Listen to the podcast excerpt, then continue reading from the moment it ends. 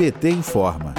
Partidos de oposição, frentes populares, movimentos sociais e diversas organizações voltam às ruas neste sábado, 19 de junho, por vacinas, auxílio emergencial de 600 reais e fora Bolsonaro. O objetivo é que esta mobilização seja maior do que a do dia 29 de maio. Desta vez, a organização pretende mobilizar pelo menos grandes cidades do país. Já estão marcados dezenas de atos e a ampla adesão de organizações de todos os segmentos sociais para este dia de luta.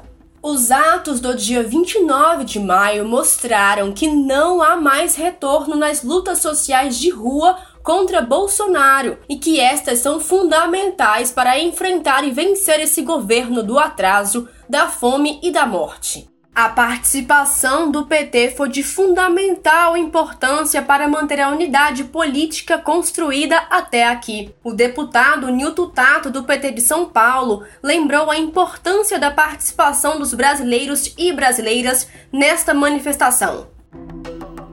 Estamos chegando a 500 mil mortes, meio milhão. E você sabe que o maior responsável por todas essas mortes causadas pela Covid-19 se chama Bolsonaro. Está na hora de darmos um basta, de tomarmos as ruas. Entendemos que Bolsonaro mata mais do que a própria Covid. No próximo sábado, dia 19, vamos tomar as ruas. Exigir que se instale um processo de impeachment para tirar esse governo da morte e da destruição ambiental. Para participar da mobilização, não esqueça da máscara, leve mais de uma, do álcool em gel e mantenha o distanciamento. Sabemos os riscos da pandemia, riscos que só são superados pela presença nefasta de Bolsonaro à frente do governo.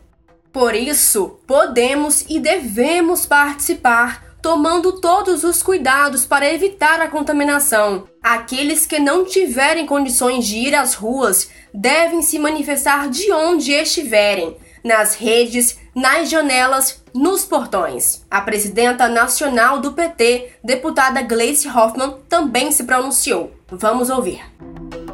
É somente assim que nós vamos conseguir resgatar o Brasil para o povo brasileiro. E não esqueça, a nossa luta é por vacina para todos e todas, pela renda emergencial de 600 reais, por emprego, pelos direitos do nosso povo e, é claro, por fora Bolsonaro.